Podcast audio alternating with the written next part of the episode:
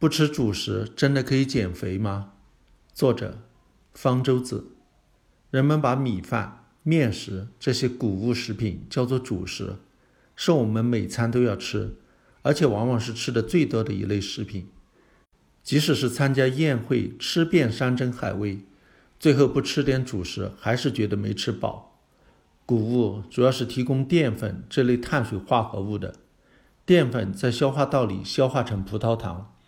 被吸收到血液里，葡萄糖为我们人体提供了生命活动必需的能量。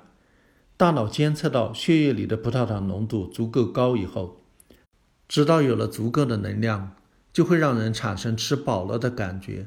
所以吃主食最容易填饱肚子。在食物缺乏的年代，进餐的首要目的是获得足够的能量，谷物就成了最重要的食物。所以。我们中国人才把进餐叫做吃饭，但是到了物质丰富的现在，主食就容易吃得太多，获得的能量超出了生命活动消耗的能量，多余的能量转化为脂肪，在体内储存起来，人就会逐渐变得肥胖。肥胖会带来一系列健康问题，比如增加了得心血管疾病、糖尿病的风险。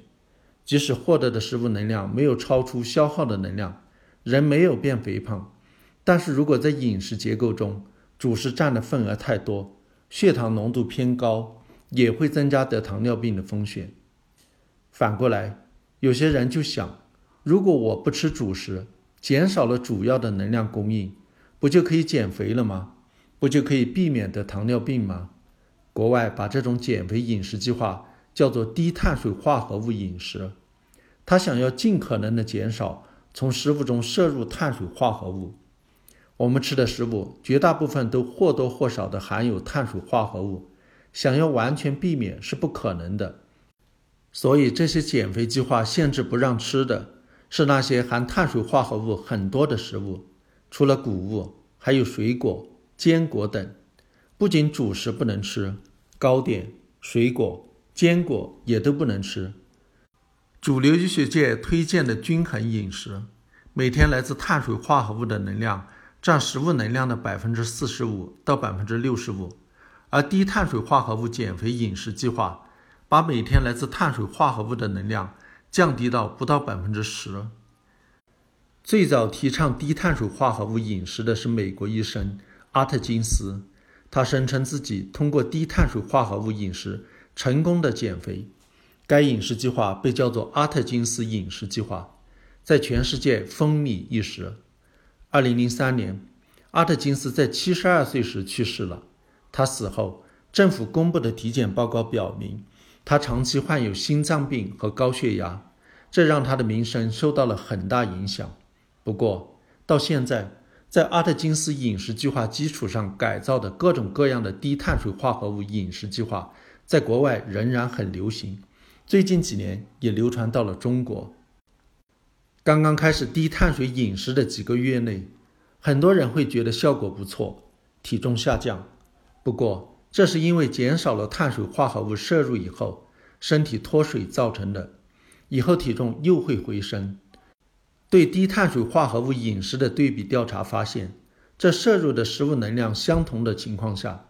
它的减肥效果并不比其他更均衡的减肥饮食效果好。有些人长期坚持低碳水饮食之后，体重的确下降，是因为他们吃的食物种类很受限制，吃的比较少，是减少了能量摄入导致的，并不是不吃碳水化合物的效果。所以，减肥能否成功的关键，还是在于身体消耗的能量多于摄入的能量。跟吃不吃碳水化合物没什么关系。碳水化合物被消化后产生葡萄糖，葡萄糖供给了生命活动需要的能量。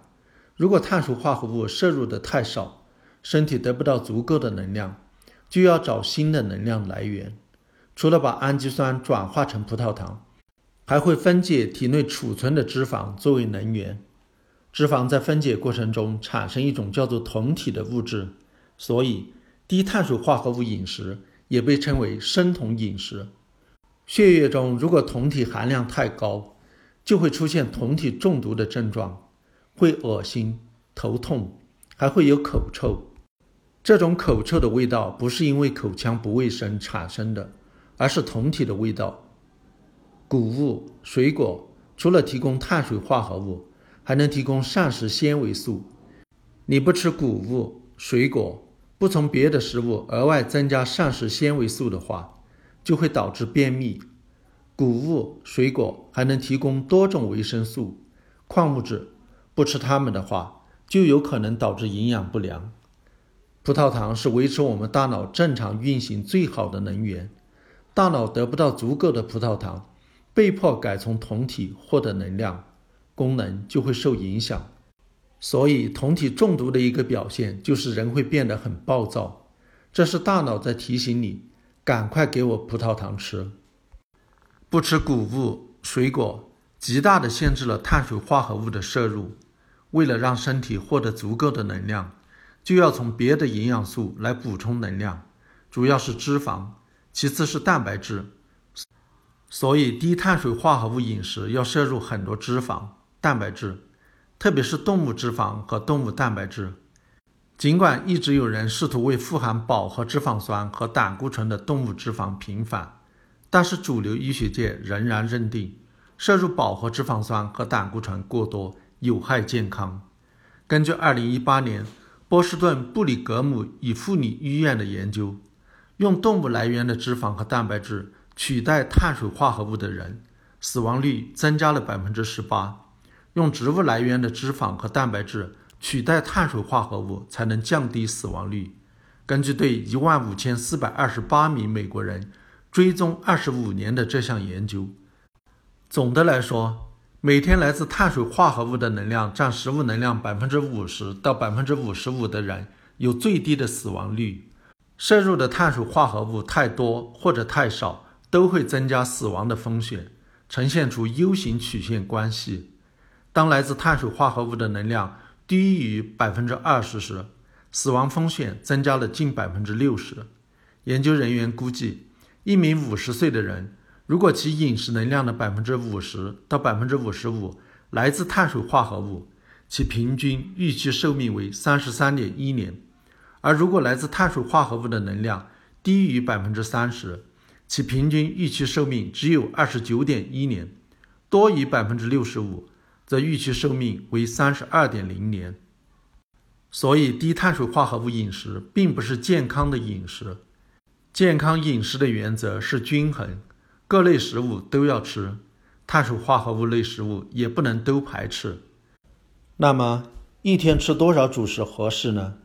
这个当然取决于性别、年龄、身体状况和活动程度。如果你是一个年轻女性，一天需要摄入食物热量两千千卡，那么你一天需要的主食大概是七百五十毫升，相当于六片面包或者三小碗米饭。如果是小伙子，每天多二百五十毫升，也就是九百毫升，相当于八片面包或者四小碗米饭。当然，如果你运动量比较大，那就要多吃点；如果年纪大，那就要少吃点。靠不吃主食减肥不可行，但一般中国人的确平时主食吃的太多，应该适当的减少。此外，还要注意，主食要尽量吃全谷的。每天吃的主食至少要有一半是全谷物。什么叫全谷物？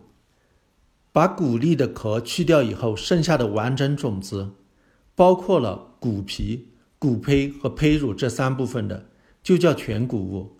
如果把谷皮和谷胚也去掉了，只剩下了胚乳，那就属于精致的谷物。精致的谷物就是我们平常说的白大米、白面粉。它把谷皮和谷胚都去掉了，剩下的胚乳基本上都只是碳水化合物了。而全谷物由于保留了谷皮和谷胚，除了碳水化合物之外，还有其他对我们身体很重要的营养素，包括 B 族维生素、铁、锌、胡萝卜素、膳食纤维等等。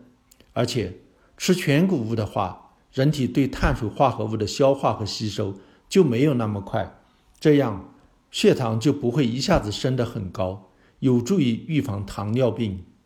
那么，什么样的食物属于全谷物？除了白大米和白面粉之外的那些谷物，基本上都属于全谷物，比如糙米、黑米、红米、小米、燕麦、荞麦、全麦面粉、玉米面、爆米花，都是属于全谷物。全谷物吃起来可能没有精致谷物那么好吃，但是它对健康有益。在煮饭的时候，可以把全谷物和白大米混在一起煮。吃面的时候，用的面粉最好也掺一半的全麦面粉。面包也要选择吃全麦的面包。